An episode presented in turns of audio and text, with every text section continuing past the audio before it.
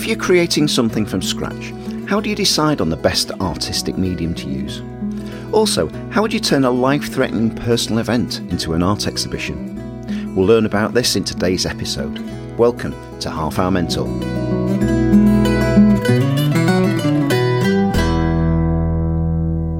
It's Ian Cleverden here, and welcome to my audio podcast series designed to help anyone who's looking for inspiration to develop both personally and professionally. In this series, I focus on the creative arts. I'm catching up with musicians, artists, authors, actors, but also speaking to some in the directing and strategic management fields of this wide ranging industry.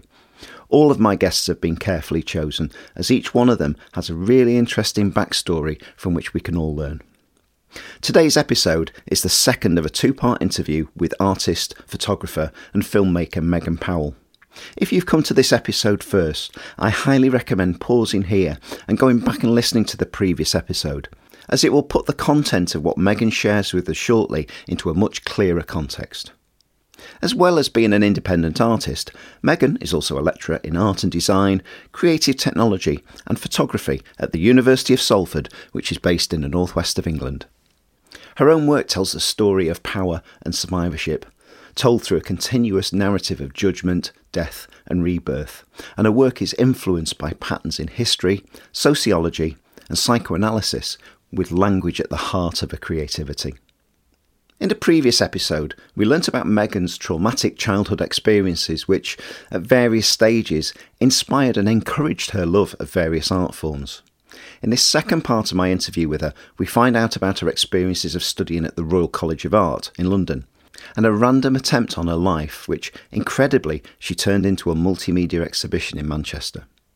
I've used photographs from this exhibition as the profile pictures for both episodes with Megan's express permission. Throughout the discussion, you will also gain ideas on how you can develop your own creative skills. It's important to highlight, though, that in this episode we discuss some distressing themes. If you're affected by any of the topics discussed in today's episode, I've placed some support links in the show notes. Let's continue our amazing journey with Megan Powell. So, in the previous part, we were talking about you, your journey through. You got your degree, you got the first, which was fantastic. Um, you started the teaching qualification, but then you went on to do an MA. Yeah. So, so, tell us a bit about that journey then. So, I mean, part of me was like, I'll apply to the Royal College of Art, they'll say no, and then I'll think of another plan.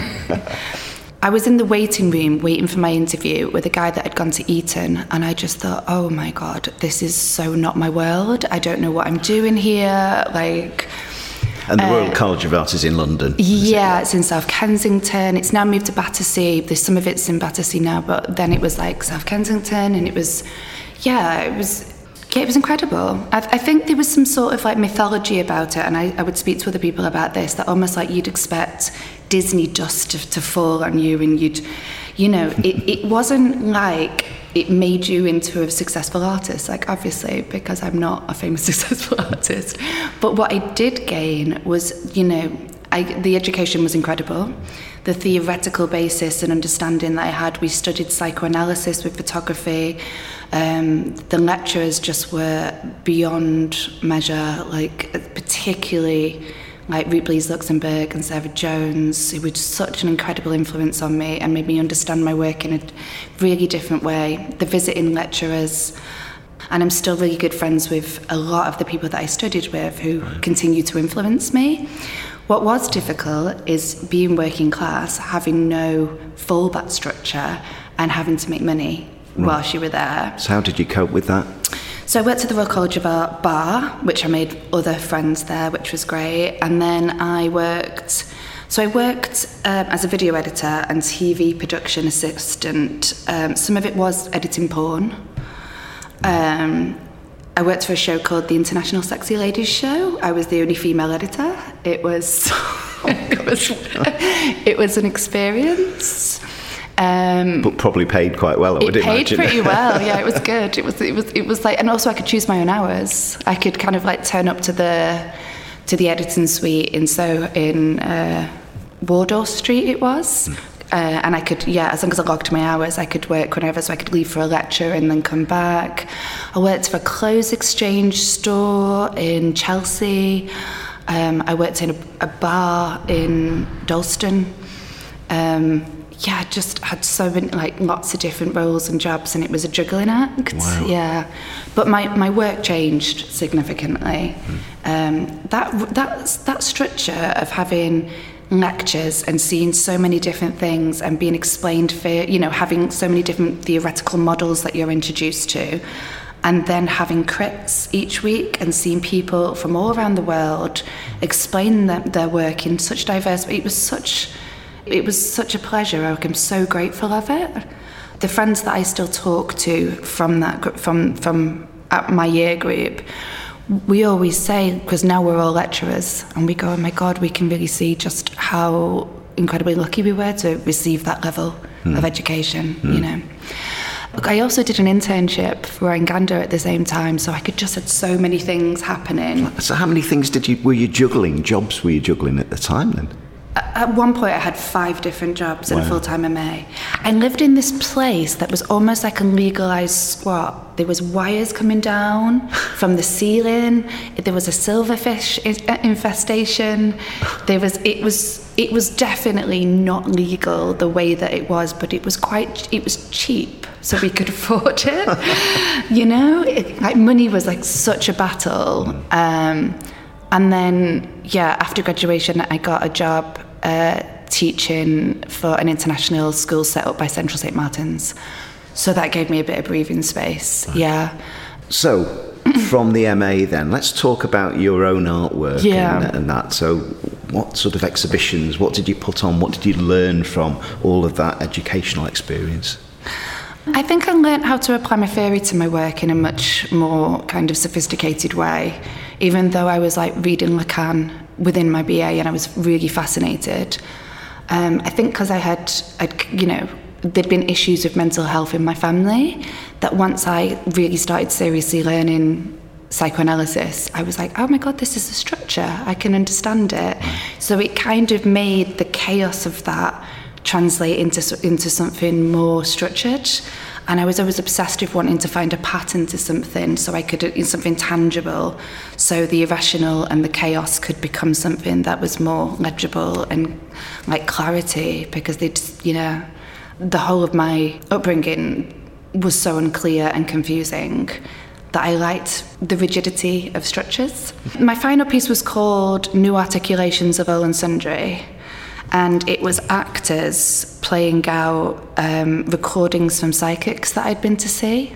Right. And it was um, a female protagonist who was basically being coached by a male mentor into learning language And what medium were you using? here? video. I shot it with false background, false projection backgrounds, or with like a rehearsal space um, at the moving image studio, which was incredible. It was this massive building that you could like professionally film. I had actors come in to do it. I wrote scripts. It was about different streams of language which you have to cipher through and decide on how to individuate and how to how to attempt to self-actualize and the power dynamics that are, that that can be seen within that. Um, so I did that. I did some work about bees again because I'd started making work about bees in like 2005.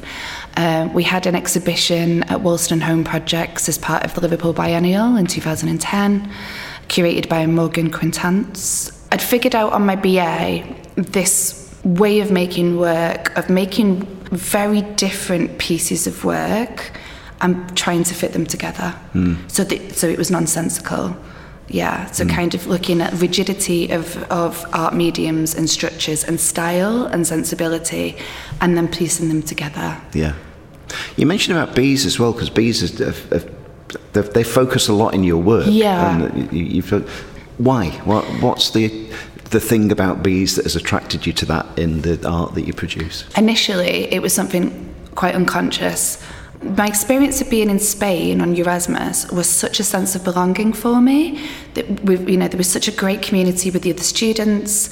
That when I came back that summer, I was like really almost like a, a bit heartbroken to be back in Manchester. I was a little bit like, oh God, that, that amazing thing's over, and I've got to go back to waitressing and because you were you didn't have to work when you were out yeah, in Spain. Yeah, and I had to waitress all that summer on the lead up. You know, I'd not really seen anyone for quite a while. I didn't know who my friendship. Well, I did know who my friendship groups were, but it's like reintegrating yourself into life. Um, and I kept on seeing dead bees on the floor. I think I must have been walking with my head down, looking at the pavement, and I kept on seeing dead bees everywhere. And I started collecting them in parts. And Was this in Spain? no, in, in, in, In Manchester, Manchester, when I got back. And then I remember there being lots of reports on Radio 4. I was listening to a lot of Radio 4 at the time, saying that bees were dying out. And I think basically this was like within the, the time frame of the Iraq War. And I remember thinking at the time, wouldn't it be interesting if our apocalypse came from something so tiny and seemingly innocuous as a bee hmm. Than from all the conflicts that are happening? It was quite a metaphor, really, wasn't it, for what was going on? and that and I and I felt like our attentions weren't there. Um, yeah, so then I started working with the National Beekeeping Association at Heaton Park, and it was something that I didn't really know what it was, and I continued that a bit in my MA, but also I was.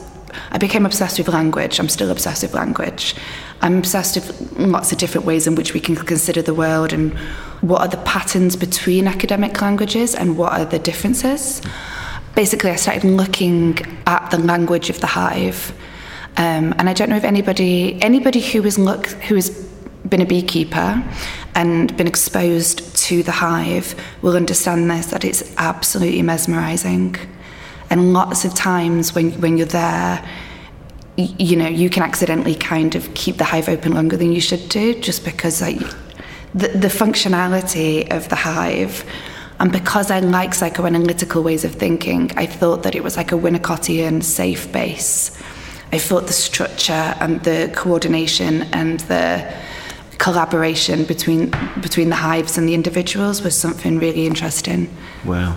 So then I would interview lots of different people. So I inter- began like interviewing beekeepers, but then I would get and biologists and different scientists. But then I would get different theorists to translate those things. So if you talk to a psychoanalyst about the language of the bees, um, speak to a priest, speak to a spiritualist, um, speak to a social worker who mainly used to work, you know, was, yeah, I was talking to kind of um, sociologists and social workers. To, yeah, to really kind of like dissect what, what linguistically that that could mean. So, how do you then turn that into an art form? From all that research that you've done and speaking to all those different people, how do you then get that out into a art form, sort of into a medium? So I would make films, short films. I would have lots of writing. I mean, eventually that project, once I had left London and came back to Manchester, turned into an Arts Council um, grant, and there was a documentary narrated by Maxine Peake, which went into all the all of these things. So all those interviews, yes, become part of the script. I think I'm more interested in the process of making work than I am with any outputs that I do. In fact, I feel quite disappointed when I have to have an exhibition. It like I, I, I feel very ambivalent, and I'm more interested in in yeah what what is discovered during process. There's quite a lot of parallels with musicians in that form, where you know the creative and making the album, for example, is the best part of it, and then once the album's out there, you just want to move on. Yeah, as soon as I make a piece of work, I'm not interested in it. Interesting. I'm not, and I always like I hate an exhibition. An exhibition opening is like the most painful experience because I instantly reject it once it's there. I experience great ambivalence with it. I don't want because it, it feels like an untruth for me. But would it not be celebratory at the moment that your exhibition's there to think, look what I've achieved? I mean, it can be that for other people. for me, not so much. No, I don't enjoy it. I don't like it. There's very few pieces of work that I'd say maybe out of like over 20 years of making work, maybe I've got five pieces at a push that I'm like, that's nearly there.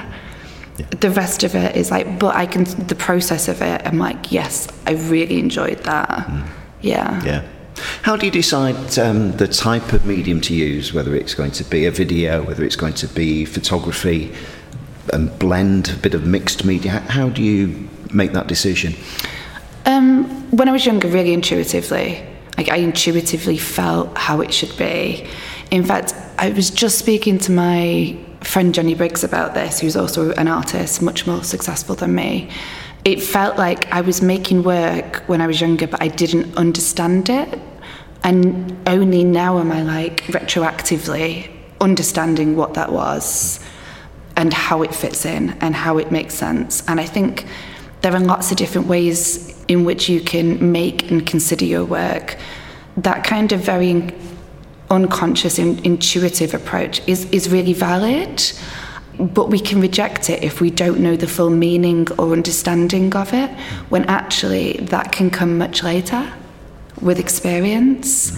So it's sometimes, you know, it's it can be detrimental to have to speak about things that we don't yet realize. It's a little bit how the experiences of your life re- retroactively activate into new significances in, in the present day. Mm. You know, if you have an argument with your mother when you're a teenager, if you then have your own teenage daughter, that argument will mean something different because yes. you've you've inhabited those both positions. You're sitting in the other chair, aren't you? Yeah. yeah. And that happens with your artwork. Yeah. That actually the significance of what you've made at that time retroactively becomes something else on top of more work that you make. Mm. And I think that's really important to kind of be mindful of. What you're making now might not be apparent to you, but the significance, you know, it's really important to be patient with yourself. Mm. You don't have to be all things. Some students that I'm just like, oh my God, they are such amazing photographers, but maybe they don't know what it means yet. And that is fine. That is absolutely perfect for now because give it 15 years, it will mean something totally different. Mm. You know, but focus on what that strength is. Don't don't stop taking images because you don't understand the greater significance of your work yet. Mm. Artwork is iterative. It will repeat on you and every time it repeats, it will gain a new significance and mean something very different. Mm. And that's what maturity is, that's what aging is.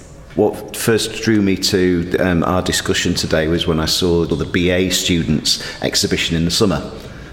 Ah. Within you know, on the seventh or eighth floor, whatever it was of the building that we're in now, and the difference in the work, although that was work that they had submitted for their portfolio and they'd been marked on, the difference in the in the work and the approach mm. was was just amazing. I think that's something. So I like critical like psychoanalysis because it tells you about how you individuate, so how you become an ind- individual, how you gain language in order to understand your individuality, how you go through maturation stages, how this is a really difficult process. This is why, you know, teenagers are chaotic because you're in the midst of very difficult maturation stages and this is universal for everybody. But actually those patterns of what maturation, individuation is, gaining language, understanding what is yours and what is other people's, that's what artists go through. Mm. They're trying to say, well, who am I as an artist or a creative person in the world? Where do I place myself? And that can be one of the hardest challenges. Mm especially if you have a student who's doing something really unique and it can't be coined yet. Mm. Actually, the more that you don't understand what you're doing in some cases, the more individual it is, the better it is because it means that if you can't find a placement for it, that's something super unique. Mm. It's an exhibition that you had that was called Get Stabbed and Boogie, and I'm intrigued about the title and how, how did what inspired that? Um, it was a personal experience. So, a year after I graduated from the RCA, I was randomly attacked by three men and stabbed in the face, um, which was a, an attempted murder case. I was stabbed a millimetre away from my eye and it went into the side of my face. I had a reconstructive surgery on my face and go into witness protection because it was by a gang. Yeah, so it was that. I think, like, basically, at the time that it happened, my friends were around me like a vacuum, which was incredible. When I had to have the surgery on my face, which saved my eye, saved my life, um, when I was uh, discharged from hospital, um, I was staying, I was living with my friend Graham Clayton Chance at the time, and my friend Damien Callahan came to stay with me, and I got drunk, which was very stupid because you're not supposed to have anaesthetic and drink, and I got them to photograph me dancing with the face cast on, and then I didn't touch that work for years. Like I'd, I'd, I wanted to document myself in this kind of like, I mean, it was unconsciously defiant because I wasn't really thinking what that would be. But what I did do is I documented my face constantly throughout that process. So from the day the attack happened right through to healing, um, I got other people or I documented my face. Uh, and, and you know, I was ex- I'm exceptionally lucky. Like the doctor said to me, I do not understand how you're not blinded or dead. So to come out of it without really a scar or anything, it's, yeah, it, it was a miracle. But then I think with the rise of the Me Too movement and what that was, I, I got really cu- curious about what a survivor narrative is. And because also I, I'd come from a very violent upbringing, I was a little bit like, oh God, this again. What what is it that keeps on repeating? Uh, why has violence been so prevalent in my life? Like what? Um, and then I thought, God, I just don't want. I didn't want to have any of the survivor narratives available. I felt like oh, I, did, I didn't want to attach to. And I wanted to explore it in a different way. So um, it was at Paper Gallery, which is now closed down. I basically thought, what if I approached this situation like disco, like the disco movement. I used to go to horse meat disco all the time on a Sunday night. I loved that movement. And actually, like, what is really interesting about disco is that it has a really kind of rebellious history. It began as kind of anti Nazi protest music in World War II, it then kind of, as it navigated towards New York, it mixed with Afro beats. Lots of uh, disco music, even though it has this kind of really happy sensibility about it, is talking about the LGBTQIA plus community and for civil rights as well. It was a place that where anyone who felt otherized could play together within this like air of glamour so I wanted it to be like that. So the work was reusing these images, these snapshots of me play, you know, like dancing, and I uh, threw glitter over it all, used glitter paper, had things printed really cheaply. So I wanted this lo-fi DIY way about it. I didn't really want it to be with any um, so basically, because the Royal College of Art was basically like a finishing school, mm. but I felt like that type of like finished, polished way of making work didn't align with my story. Like I'd come from a very feral past, you know, and I, so I wanted to have these kind of like quite dynamic but lo-fi ways of, of working. Had a picture of me where I'm looking directly at the camera printed on like an advertising banner, like the same sort of like banner that would be on a roundabout and that says hmm. happy birthday linda you know that sort so of like the, cheap, vi- vinyl, the vinyl type, yeah, yeah. Um, i put disco lights in there and i made a playlist. Like i wanted to undermine myself. Mm-hmm. yeah i wanted to kind of un- undermine myself and undermine what that was. I mean yeah so there was disco lights going around the images. Um, there was lots of images. There was images of a nun that i'd taken. There were kind of some staged images there that my friend fiona um, posed for, I was looking at that very kind of like cliche trope of Madonna whore because they'd called me a white whore basically. And it, it was like a process measure. And I think, yeah, the playlist, I wanted it to be silly. Like, boogie's such a silly word. I just, I wanted it to be like absurd and ridiculous. Well, that's what caught my attention was the just the, the you know get stabbed and boogie. It's like what is that about? Yeah, and it really draws you in. And and it's interesting. So I, I think I you know like talking about that like at the time that I was doing it, yes, I was interested about well how do you carve your own way with your own survivor narrative. Most things in life that are really hard, that are really difficult stages for you are also kind of are ridiculous as well. Mm. There's such an absurdity, and that's where dark humour comes in. That we we're able to kind of twist those things, and that's also how you gain power in disempowering situations to be able to apply those perspectives. Mm. I mean, at the time that I did that exhibition, I didn't, I just left one therapist and hadn't yet arrived at the next. So that was stupid. I shouldn't have done that. Anyone who is doing that sort of personal work should definitely be within a therapeutic relationship that they really trust and have that really safe base of a psychodynamic where you can exercise these things. Because when I did start seeing my current therapist, who I've been with now for I think nearly four years, who's incredible, um, he, he said that was a manic defense. And I was like, yeah, that's really interesting. It was a manic defense and it wasn't safe for me to do. Even though now when I look back, I think it's my favourite exhibition because it was just so frivolous and ridiculous, and I wasn't precious about the work. So that was one exhibition and piece of work actually that I did that I didn't cringe at. Everything else makes me cringe. How was it received? I think it was received quite well. I don't think I was really doing it to be received. I wasn't in a good way, I don't think. I think it was important, but I think what it was, it was a projected fantasy.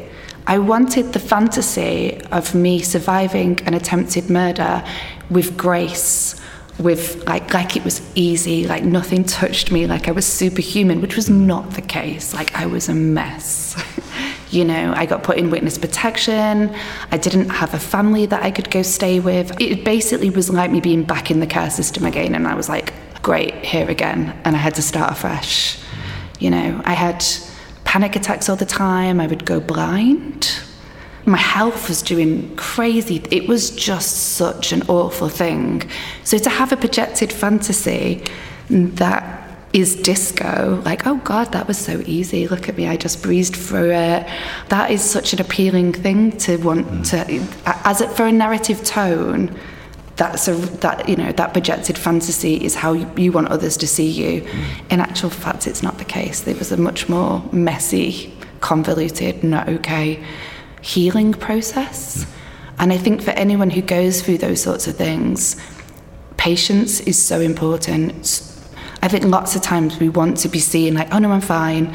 I've dealt with that. Look at my resilience. When it's like, no, like you're allowed to be a mess. Be a mm. mess you know, give yourself grace. Yeah. I think, because I worked for Rape Crisis after that, and we looked at the patterning of like, there was something in our culture that basically said if you'd gone through awful attacks that you had to be successful to make sense of that like there was a binary like you have to be beyonce if you've been through abuse and it's like no you have to just learn to get up that day and brush your teeth if you're able to that's the only thing you have to do.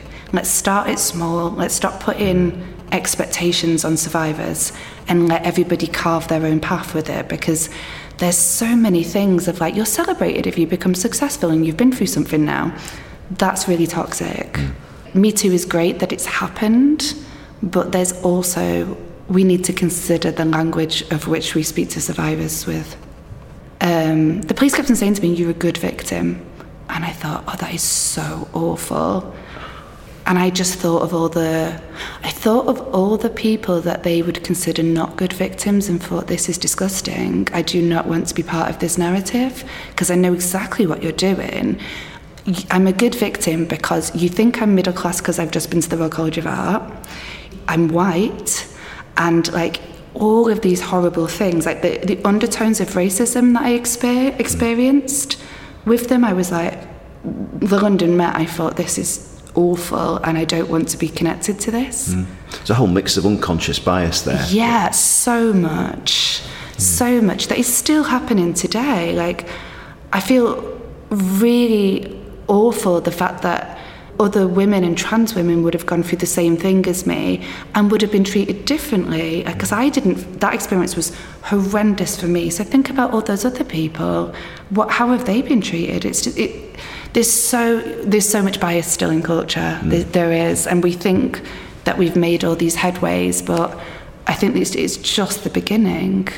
Yeah there'll be lots of people listening to this, amateur creatives, for example. um, you know, that we have uh, media available to us. You know, everybody's a photographer because they've got a smartphone. For somebody who wants to break out into the creative arts world and, and make a success of it, what I know it's a general question, but what advice would you give them?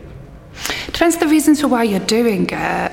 if you want to make money, trying to be an artist is a silly way to do it.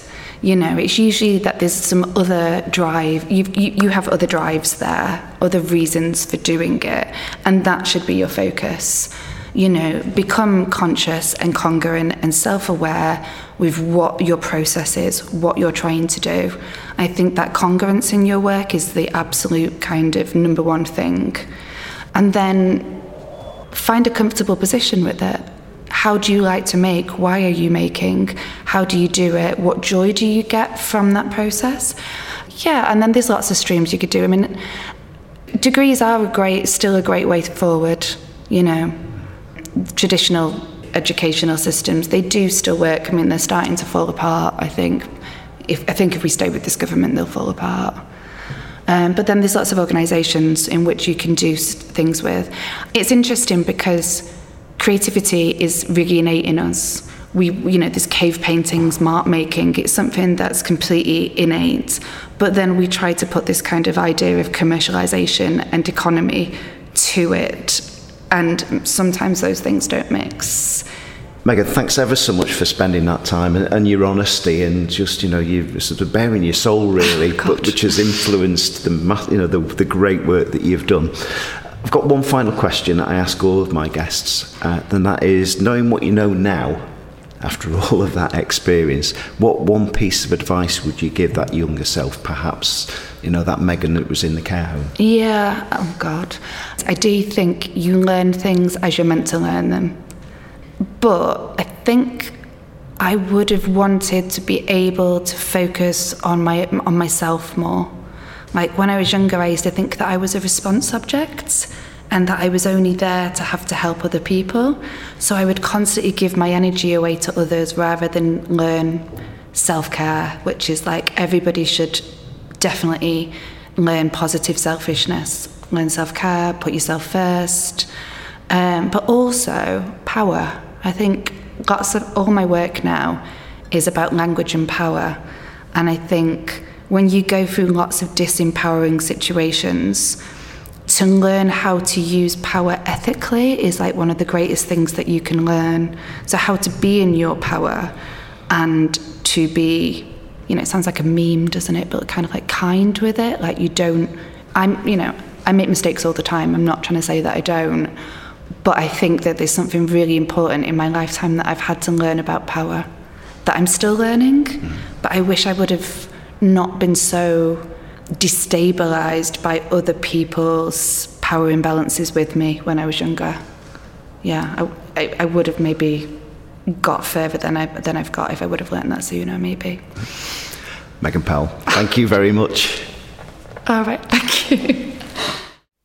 I'm sure you'll understand, having listened to both episodes, why I could not distill Megan's story down into 30 minutes. Putting aside all the inspirational advice and guidance that Megan shared in the interview, what we also had here was a masterclass in resilience. I can't personally begin to imagine how I would deal with an attempt on my own life, let alone revisit it through an art form. How do you feel about that? However, I was interested to learn about her attitude to the launch of an exhibition, which is very similar to some of the reactions I've had from the songwriters I've interviewed. Once your latest work is out there in the public domain, you want to move on to something else. The difference with musicians, though, especially songwriters, is that they need to stay attached to this work for some time through touring in order to bring in an income, even though they may simultaneously be creating their next magnum opus whilst they're out on the road. Huge thanks go from me to Megan for her honesty, openness, and mentorship in what turned out to be a hugely engaging two episodes. As mentioned at the start, if you've been affected by any of the issues raised in my interview with Megan, I've placed links to relevant support helplines in the show notes. Here's a spoiler alert, folks. My next guest will also be a two part interview, but on a completely different theme. If you're enjoying these episodes, please follow the series wherever you get your pods, if you haven't already done so, and do review the Mac catalogue if you're new to the series. Please also share them with anyone whom you think will gain benefit from the content. You can leave feedback about the episode through social media by searching for Half Hour Mentor or via the email link in the show notes. I'd love to know what you think of these episodes, so please do get in touch. Thanks for listening, and until next time, bye for now.